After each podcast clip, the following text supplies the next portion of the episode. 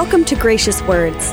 Gracious Words is taken from the weekly women's Bible study taught by Cheryl Brodersen at Calvary Chapel, Costa Mesa, California. We behold your glory, God, in the face of Christ. It shows us who you are, revealing who you are. In the ancient world, names carried power. As God changed Abram's name to Abraham, meaning father of multitudes, he signified his commitment to the covenant and his intention to fulfill it his way.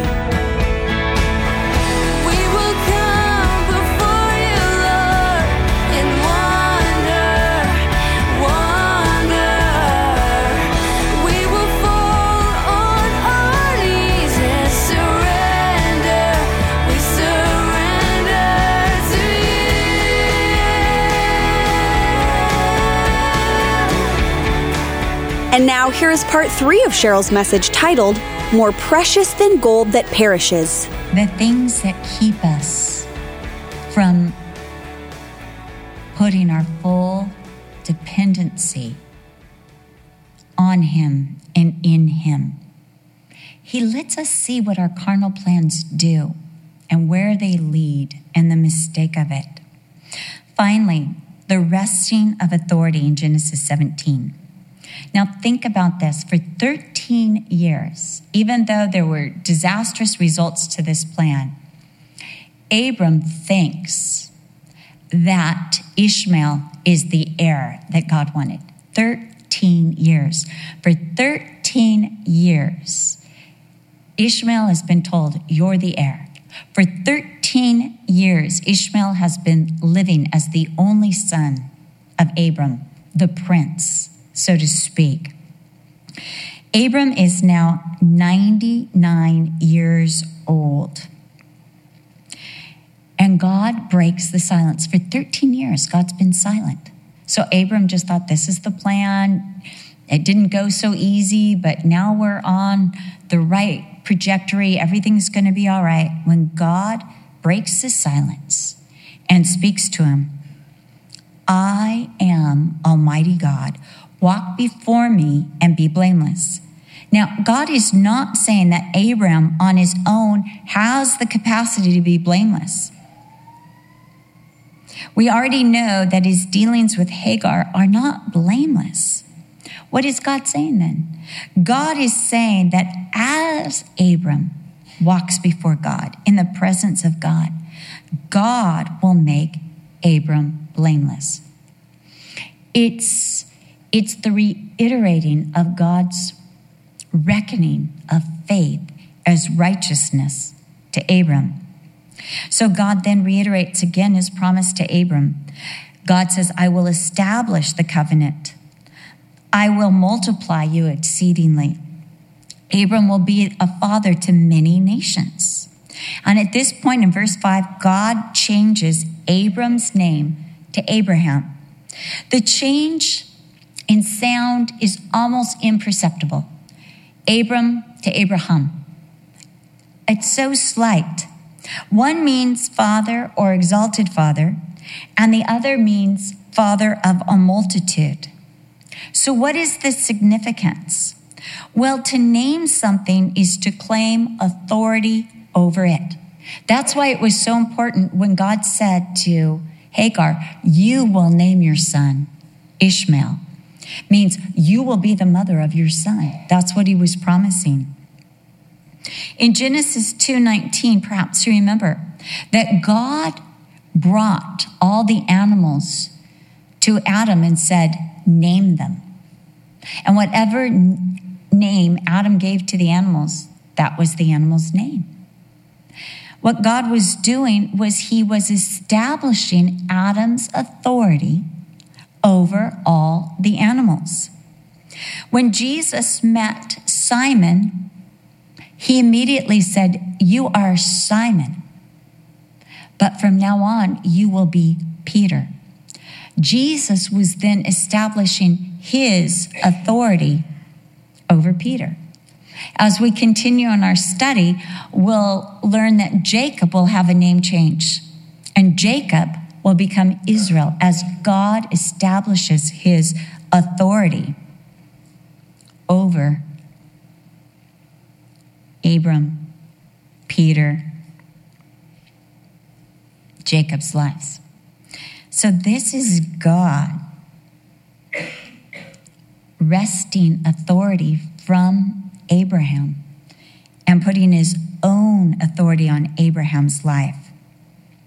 God continued to develop and clarify his promise to Abraham. He said in verse 6, I will make you exceedingly fruitful.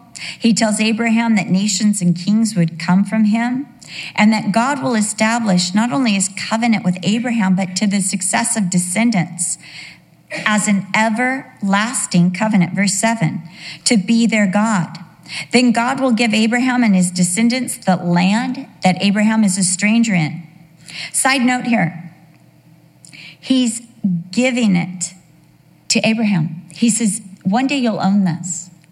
Now, God speaks of this day, and I thought, wow. The Bible tells us, Jesus actually said, that many would come from the east and the west in the kingdom to come, and they would sit down and eat with Abraham, Isaac, and Jacob. That's you. That's me. When's this going to happen? In the millennium. In the millennium, all the promises to Israel that have yet to be realized, they will all take place in the millennium. That's when we'll see a world still tainted by sin. What would have happened if they had only received Jesus? All those promises coming through, and we'll see God's absolute greatness in the millennium. I fully expect to see Abraham and sit down and have a cup of tea with Abraham, Isaac, and Jacob. What an expectation. I was sitting years ago, I was on an airplane and I sat next to this rabbinic student. His book was like huge. And that's what happened. I said, That is a mighty big book you've got there. And he said, it's a rabbinic study on Abraham. I said, Oh, are you studying to be a rabbi? He said, Yes. I said, Well, I love Abraham. So we started talking about Abraham. He said, I've never met a Gentile. I said, How'd you know he's a Gentile? He said, I've never met a Gentile that knew more about Abraham than I do.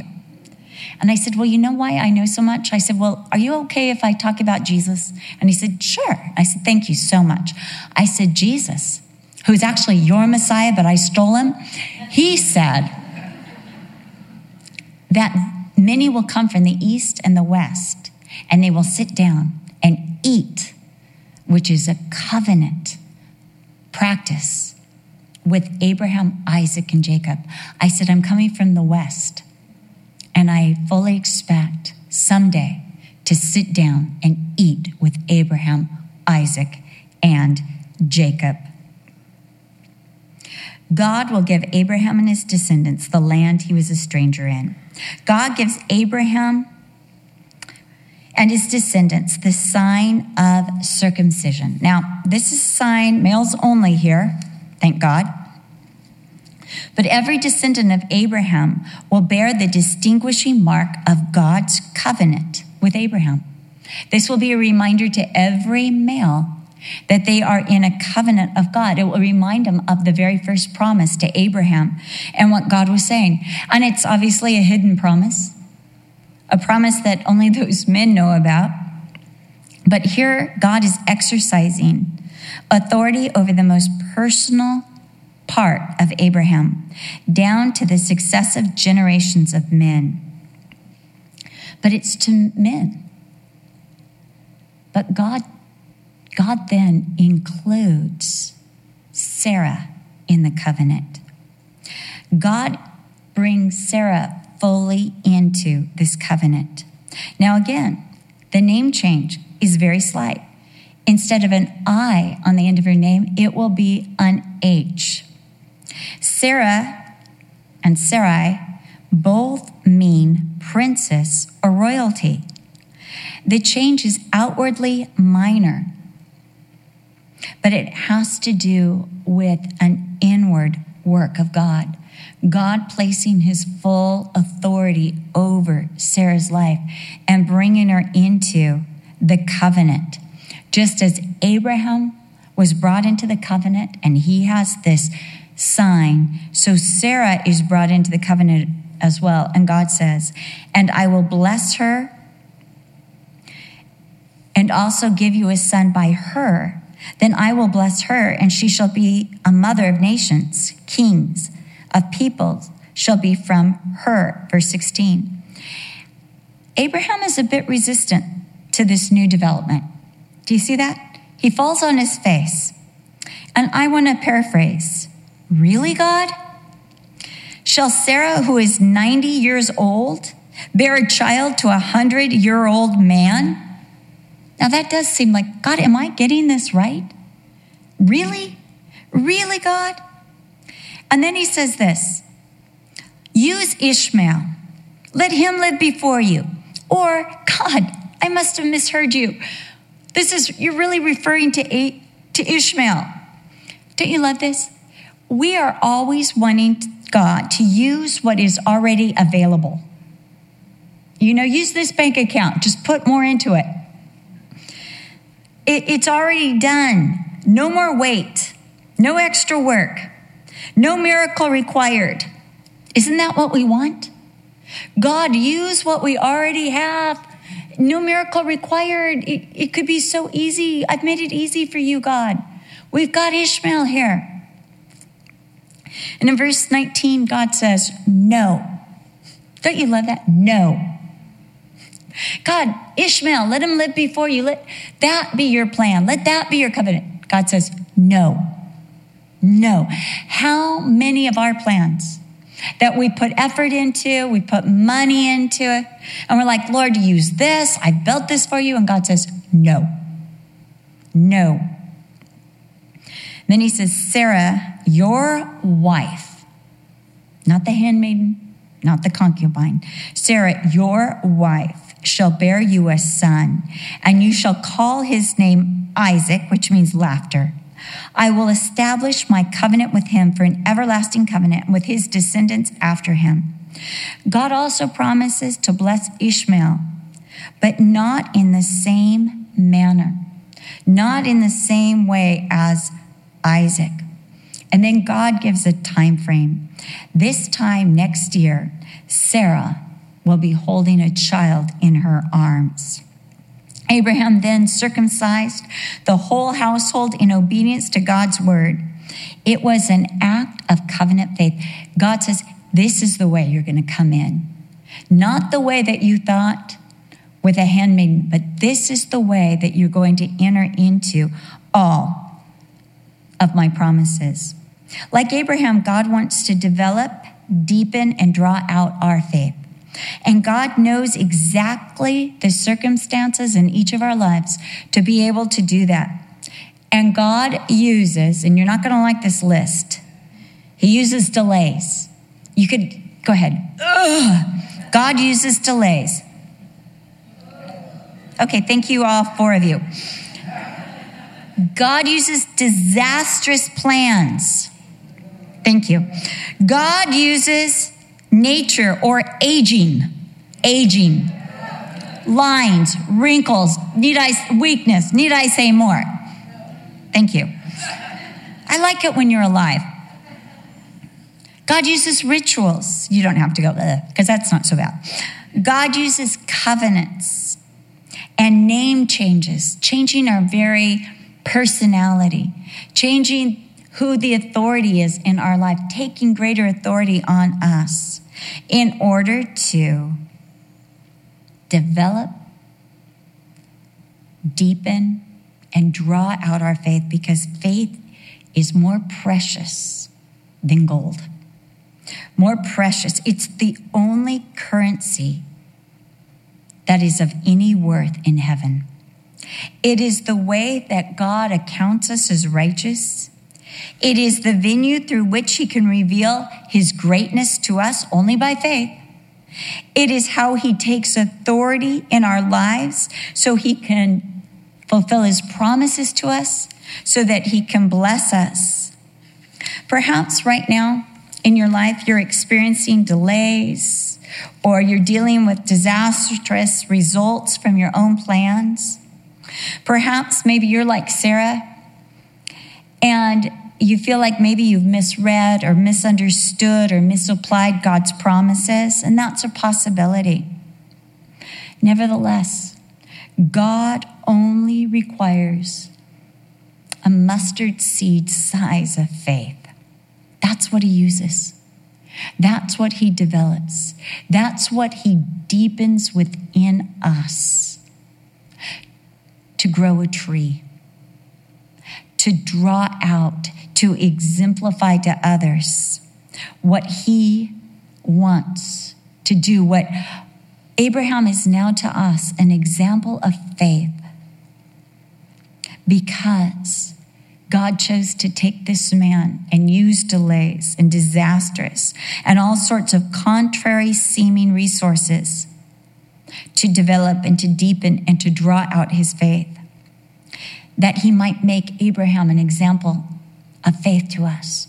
So we'd realize that we can fail and still be a hero and heroine of faith. God uses this to give us a heritage much more precious to pass on to our children. You know, right now, there's no money, there's no land. I got a few glass bowls I can pass on. But what I can pass on to my children is my faith in a God who never fails. My faith. You know, and the kids, when they call, they don't call and say, Hey, mom, how are those glass bowls? They say, Mom, pray for me. Mom, I'm going through this. And you know what they want? They want one of the stories of faith. Well, I understand that, Kristen. But I'll never forget when you were six years old and God came through. Do you remember? I mean, we've got this crazy story. She was wearing her strawberry shortcake sandals. I told her not to take them off. Next thing I knew, we're almost at the car and both her sandals are off her feet. And I, she said, No, mom, I prayed. God will give me back my strawberry shortcake sandals. I said, No, he won't. She said, Just try. I went into a store that we had not even gone through because, and I just said, You didn't find a strawberry shortcake sandal. I just did it to show her it was an impossibility. So I chose a store we weren't even in. And the lady said, Oh, yeah, we do. And she gave us one. And Kristen said, See, mommy? She's like four. See, mommy? Jesus answers. But this is only one shoe. I was such a woman of faith. This is only one shoe. We're walking out the parking lot. I took a different route to my car than I had taken before. And she's like, Mommy, Mommy, there it is. And we look down and there's the other shoe. And I remember she said, Jesus loves me at four. And what can I do? No. Yes. He does. I don't get this. I mean, I bought them at Payless and they're out of business now. Why? But God wanted to show a four year old. And when she was 18 and she was coming back to Jesus, and I was talking to her about all the promises of God, she said, Mom, something that never left my consciousness, even when I was trying to walk away from the Lord, were those strawberry shortcake sandals. Isn't that amazing? Don't underestimate my other daughter says, I could feel your prayers. Every place. It wasn't like a compliment. It was like, I could feel them. That's what I have to pass on. I have prayers that work. And I'll, I'll tell you this in closing. And I've told you this before, but I'll, I remember calling up my mom. Well, my mom called me, and my mom with her dementia, she didn't get things right. But one number she didn't forget, and that was my home phone number. And so I'd get all sorts of crazy calls at crazy times, and I'd pick it up. She's like, Hello? Who is this? And I said, This is Cheryl. Cheryl? My daughter? Yes. Oh, hello. Hello, Mom. I just dialed these numbers and look. Yes, yes, that's what happens. Uh, and this one time she happened to call and I was sobbing because um, Kelsey had been diagnosed with cancer. And she had just come out of, um, she just come out of an ordeal. And she just rededicated her life to the Lord and was just getting back on the straight and narrow. And she was diagnosed, two doctors. They were sending us to the oncologist. And Brian was taking her there for the biopsy. and I was a mess. I remember just falling on the floor, just saying, God, how could you bring us this far to just leave us now? And it looked so sure. Two doctors, two diagnoses. Now here's the biopsy. And I'm sobbing my eyes out. Kelsey's a single woman at the time. She hadn't even gotten married, not even a real boyfriend ever. And I was just sobbing, sobbing. And my mom called, Hello? Who is this? Cheryl. Who? And I could barely say, Cheryl, because I was crying so hard. She's like, Cheryl, what's wrong? And I didn't even know if she would get it. I said, Mom. And I was just so vulnerable. I said, It looks like Kelsey's got cancer. No, Braden, I am not here right now. It looks like Kelsey's got cancer. She's like, Cancer? I said, Yes. She stops. Cheryl, I want you to know something right now. I said, Yes, Mom. My prayers are powerful. Okay, Mom. No, I'm telling you. God hears my prayers and He works. I'm going to pray right now. And she prayed one of the most beautiful, powerful prayers I've ever heard in my life over Kelsey, over the whole situation. She hung up the phone. And I thought, oh, isn't that cute? And the Lord said, no, listen to me. Her prayers are powerful. I hear those prayers. And the Lord gave me the scripture, and this is the confidence that we have in Him. If we ask anything according to his will. He hears us, and we have the request that we have asked of him. She calls back. Hello? Hi, mom. Who's this? It's Cheryl. Cheryl. Now, something's wrong with Kelsey. I can't remember, but I wrote it down. Now she's pregnant out of wedlock. I was like, no! And that in some ways would be preferable, but no. She's got cancer. And my mom goes, Cancer? Why did I write down she's pregnant? I don't know. She said, Oh, well, my prayers are powerful. Yes, mom, I'm going to pray. And she hung up. I started laughing. What could I do? The biopsy came back. No cancer. No cancer. That girl graduated from Bible college, met a wonderful Christian young man there. They've been married over six years now, and they're going to give me a grandbaby in February, a little boy. My mom's prayers are powerful. Powerful. But so is any prayer of faith. God wants to give you powerful prayers, and faith Faith is the way. So God is not going to hold back delays, the ruin of your plans, famines, battles.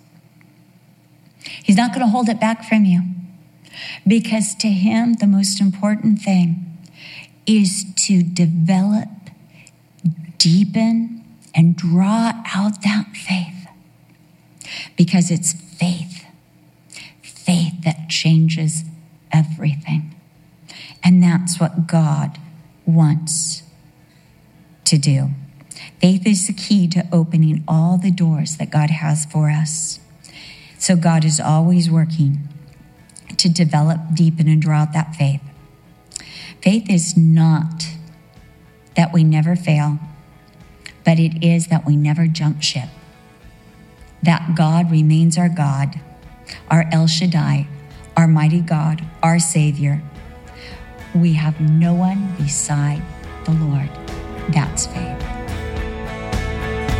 In the book of Ephesians, it tells us, For by grace you have been saved through faith, and that not of yourselves. It is the gift of God. By the life and death of Jesus, grace was offered to us. Now, by that same grace, we who were maimed, lame, blind, and poor have been received, rescued, restored, and rewarded. God is calling us to embrace His scandalous grace today so it can work in and through us. As we do, we'll become more like Jesus and less like the older brother who is in the field of works and unable to enter the feast of joy.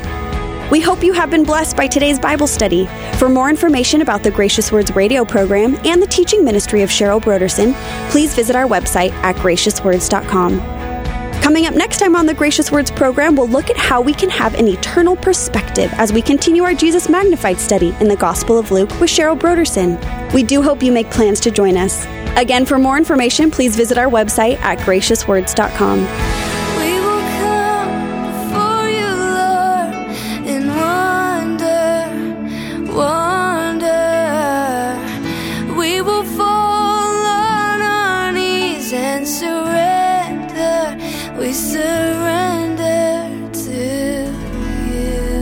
This program is sponsored by Calvary Chapel, Costa Mesa, California.